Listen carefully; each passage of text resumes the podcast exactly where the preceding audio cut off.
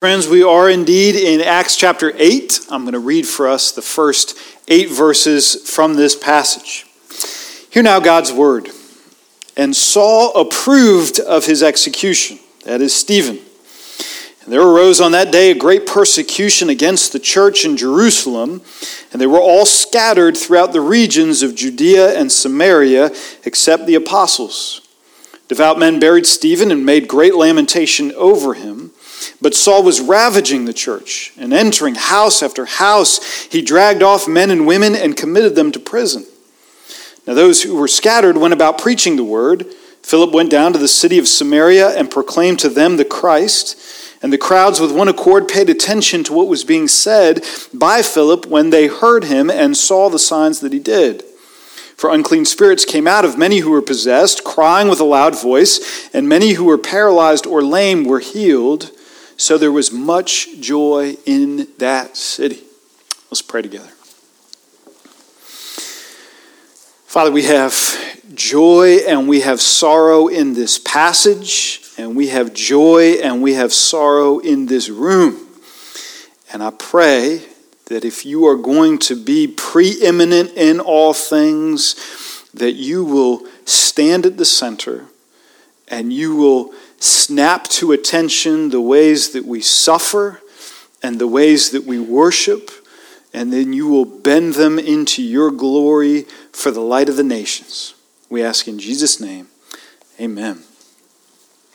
Well, friends, my title for this sermon is this Jerusalem's sorrow is Samaria's joy. We're going to watch as terrible suffering falls on these baby Christians in Jerusalem, which will ultimately lead to the salvation of the very people group these Jews would least expect or even want to be saved, and that is their bitter enemy, the Samaritans.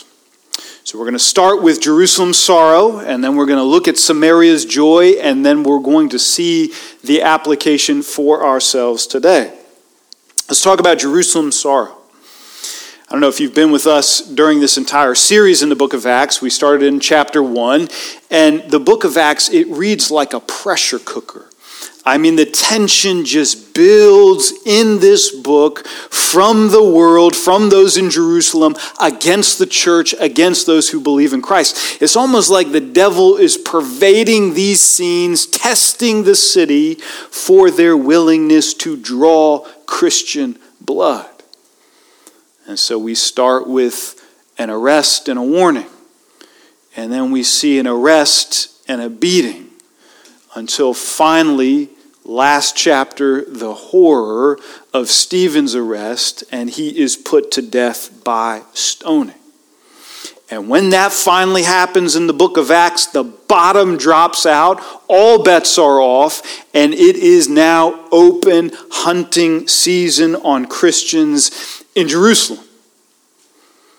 Now, I doubt that many of these men and women and children who responded to Peter's preaching at Pentecost and the disciples' door to door evangelism, I doubt any of them had any idea how much they would suffer in Jesus' name.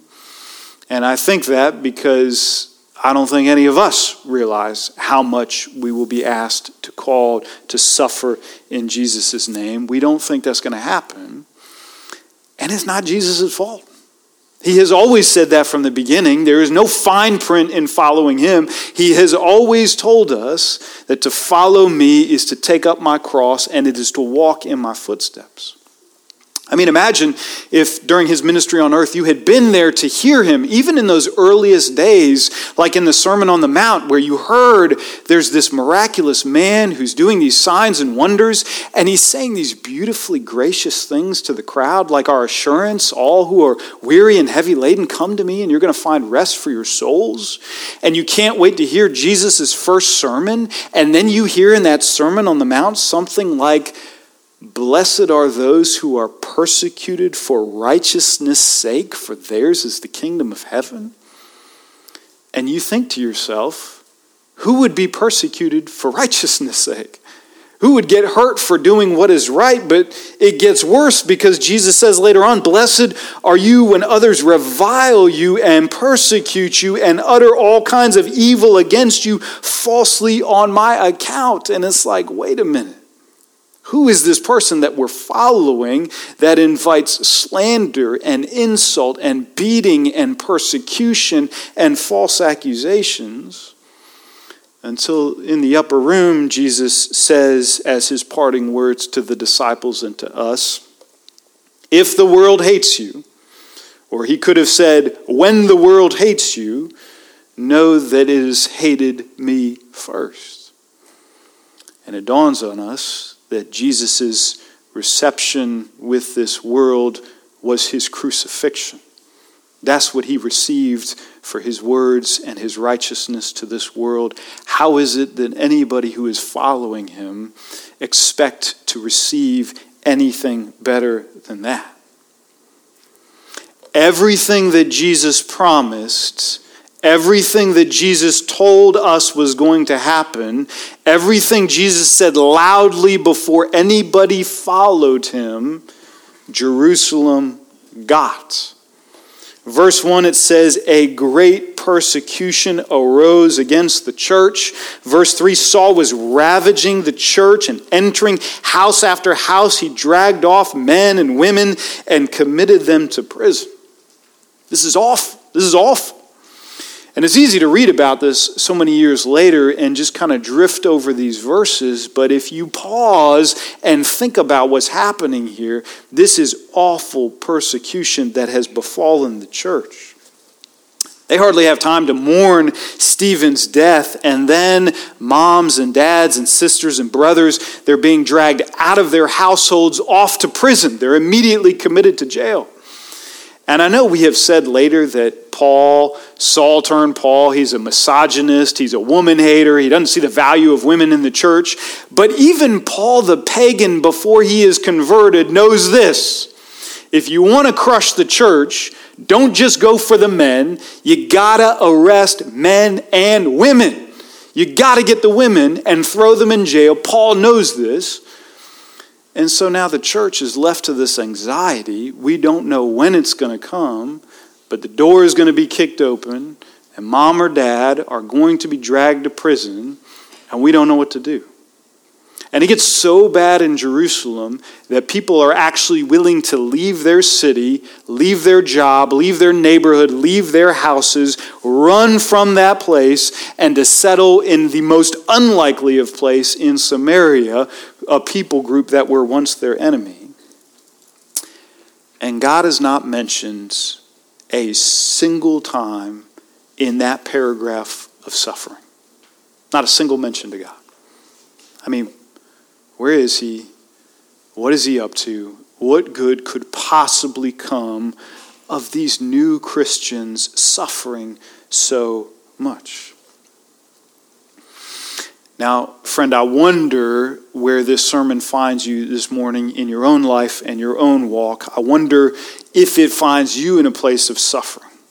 I mean, what kind of pain, what kind of anguish, what kind of suffering is in this room alone that is hiding behind Sunday smiling faces? I don't even know what is here.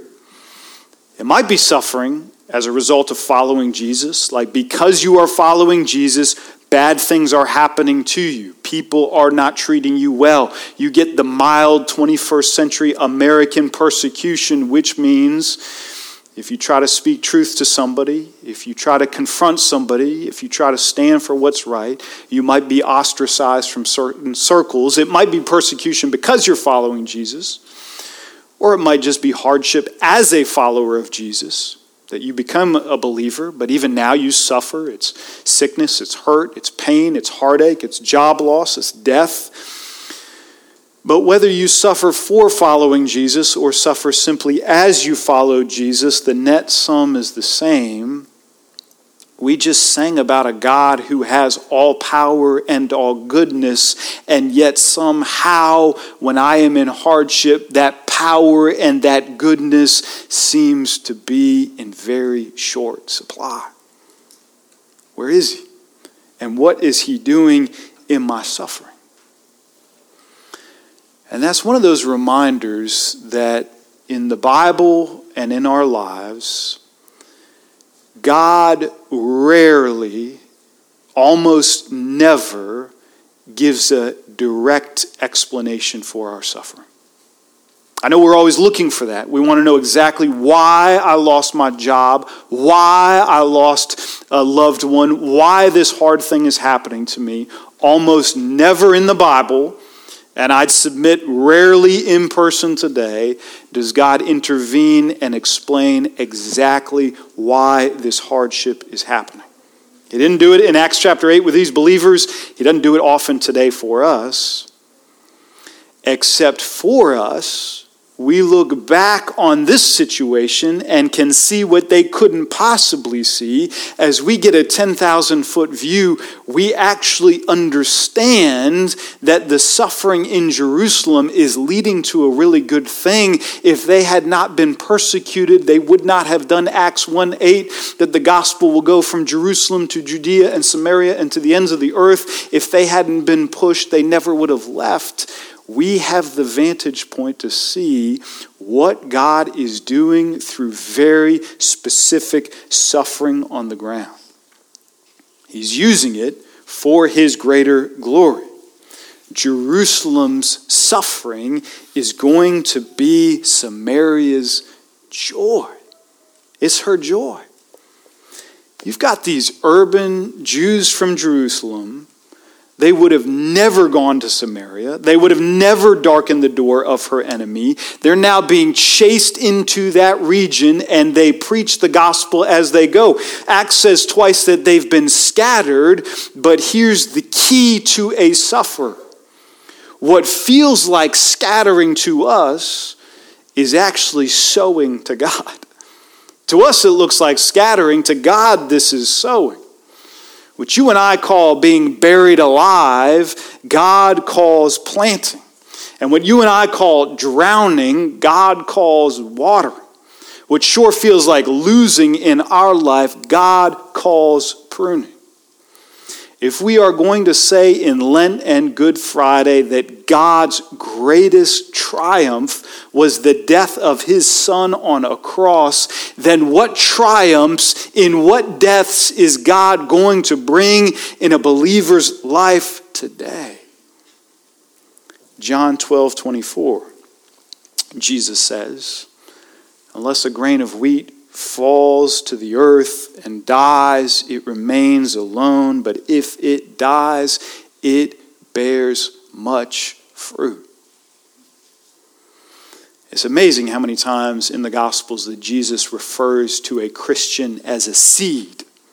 It was an agrarian culture. It's a great illustration. But how many times does Jesus, like that passage, refer to you and I as a seed? And think for just a minute about the life of a seed. I mean, if you and I were a seed, you get separated from your friends, you get buried alive, you get waterboarded, you get split open.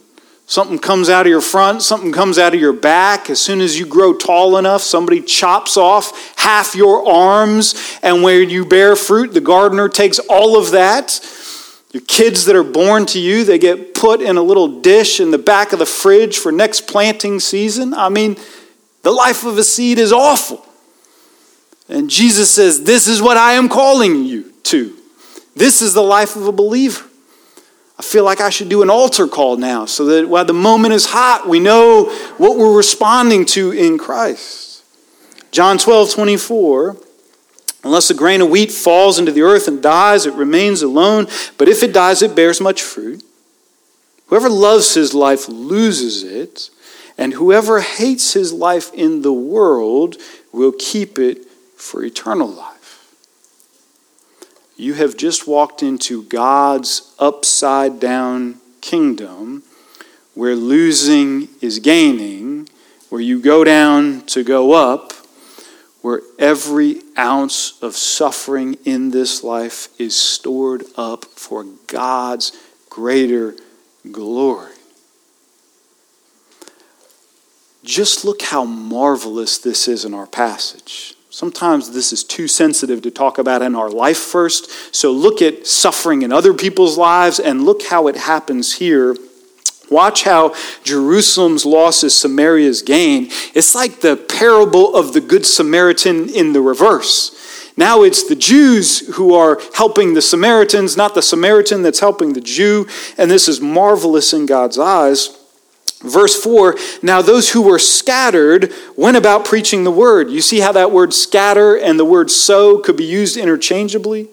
Now those who were sowed went about preaching the word, which surely felt like running as fast as you could from Jerusalem appears to the Samaritans as arriving with good news. And what's on the lips of these Christians that have suffered so much. They've lost homes. They've lost family members. They've lost jobs. They've lost peace of mind. They've lost safety and security. They don't know what's next. They don't know what God is up to. And they appear in Samaria with harrowing stories of suffering and persecution. Is that what's on their lips? Is that what they begin to tell their neighbors? No. They don't talk about that at all. They don't have time for that. Instead, verse 4, they wanted to talk about the Word. Verse 5, they wanted to talk about Christ. That's what they talked about. Not the suffering they endured, but the Christ that they follow. Now, do you know a person in your life, a believer, who has suffered awful things? I mean, you know the story of their suffering, and it feels like bad things keep happening to this person. But when you're with them, they don't want to talk about their suffering, they want to talk about Jesus. Do you know somebody like that? I don't mean like the happy go lucky version that's like naively Pollyanna, um, always putting a, a Jesus juke spin on something. I don't like that. I don't go for that. I'm talking about the substantive sufferer who, as much bad happens to them, they see Jesus shine brightly and they want to talk about it. And whenever you see it, it's compelling, it's convicting, and I think I want more people like this in my life. They suffer with Jesus' name on their lips. On the other hand, there's the rest of us who are playing the see who has it worse game, right?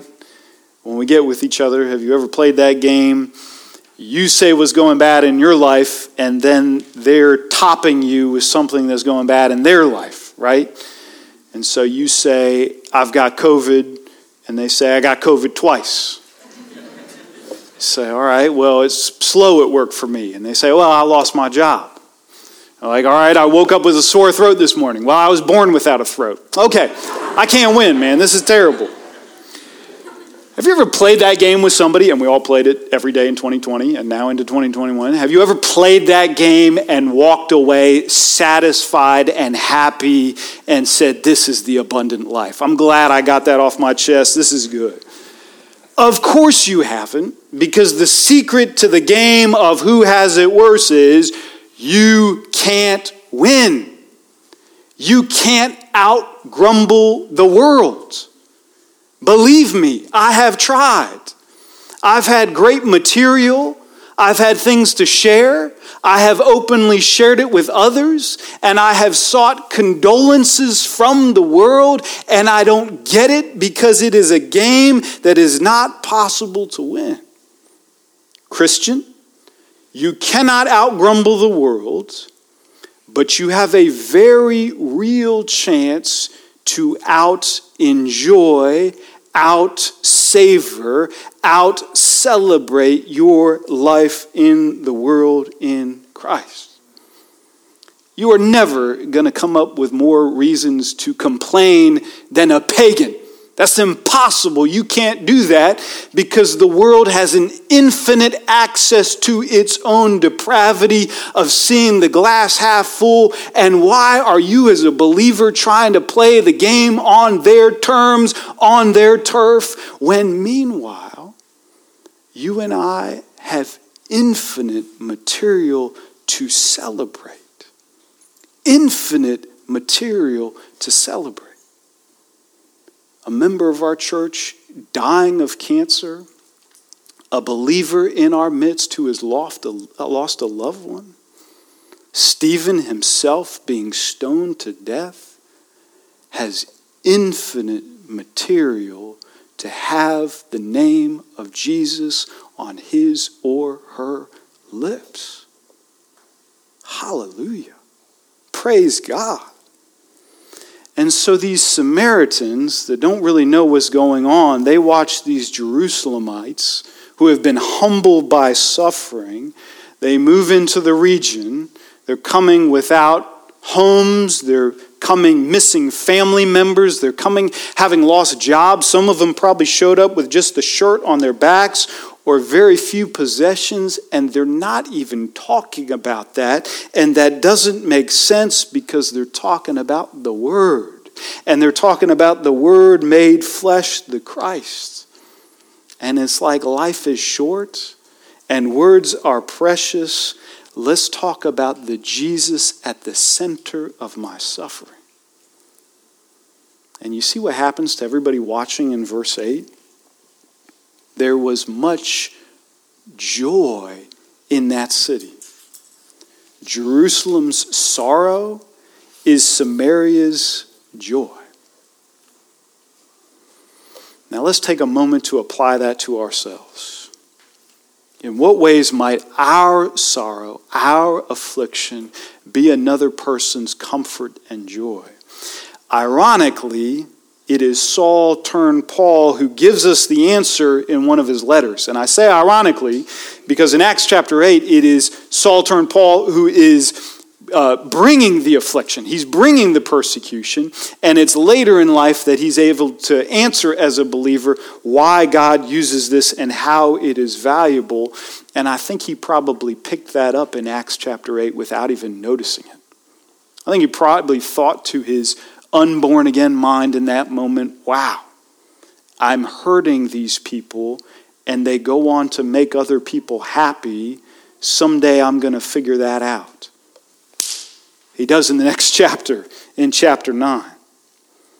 Think of the ways we suffer now, Christian. I mean, think of the big S suffering, the little s suffering. There is huge suffering in this room. I've heard harrowing stories in this room from the past or the present of the ways in which we have suffered, and those readily come to mind.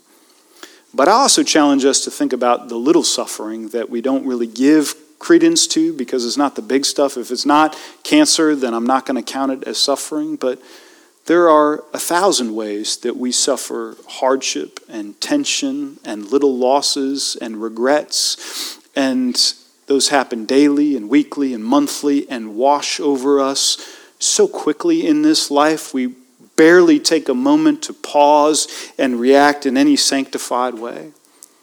But here's what Paul says in 2 Corinthians chapter 1 verses 5 and 6. He says, For as we share abundantly in Christ's sufferings, so through Christ we share abundantly in, in comfort too.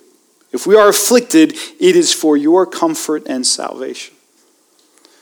Paul says, I'm going to give us a two step tango to the believer in suffering that is true of the ways in which we hurt in Jesus' name. Number one, when I suffer, I suffer always in communion with Jesus. He is not apart from me when I'm hurting. He is with me. If I share abundantly in affliction, I get to share abundantly in His comfort. He is always with me in my suffering. And number two, it may be Christ's means to comfort or to save others. If we are afflicted, it is for your comfort and your salvation. Meaning, I don't get to see that in my life if I'm living out Acts chapter 8, but many years from now, 2,000 years from now, it might be understood that the suffering that I bore in Jesus' name was the very thing he used to encourage a believer or to convict an unbeliever and to lead them to faith. faith. And I never saw that in my life or got credit for it. It is all God and all his glory. And all of a sudden, I am no longer the central character in the story that God is telling. I want that spot. I want to be the protagonist. I want to have the spotlight. I want answers for my suffering. I want to know that if I'm hurting, that the ends justifies the means and I can see the way that God is doing it. But instead, I fade to the background in my suffering. And God stands in the foreground, and His glory is preeminent in those moments. And as a believer, I'm learning to say daily, let it be so. Let my suffering be another's joy. Let me decrease. Jesus, please, let me decrease and let you and your name increase. And when that footnote of our story comes in heaven for the story that God is writing, it's going to read something like Acts chapter 8, verse 4. Now, those who were scattered, it was just those. I don't even remember their names. I don't even remember their faces. I hardly remember anything about them except now, those who were scattered from suffering went about preaching the word. I forget their names, I forget their celebrity and their reputation. What I do remember clearly is Jesus. Let's pray together.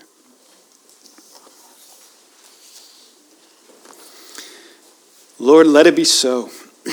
As painful as it is to pray, let it be so.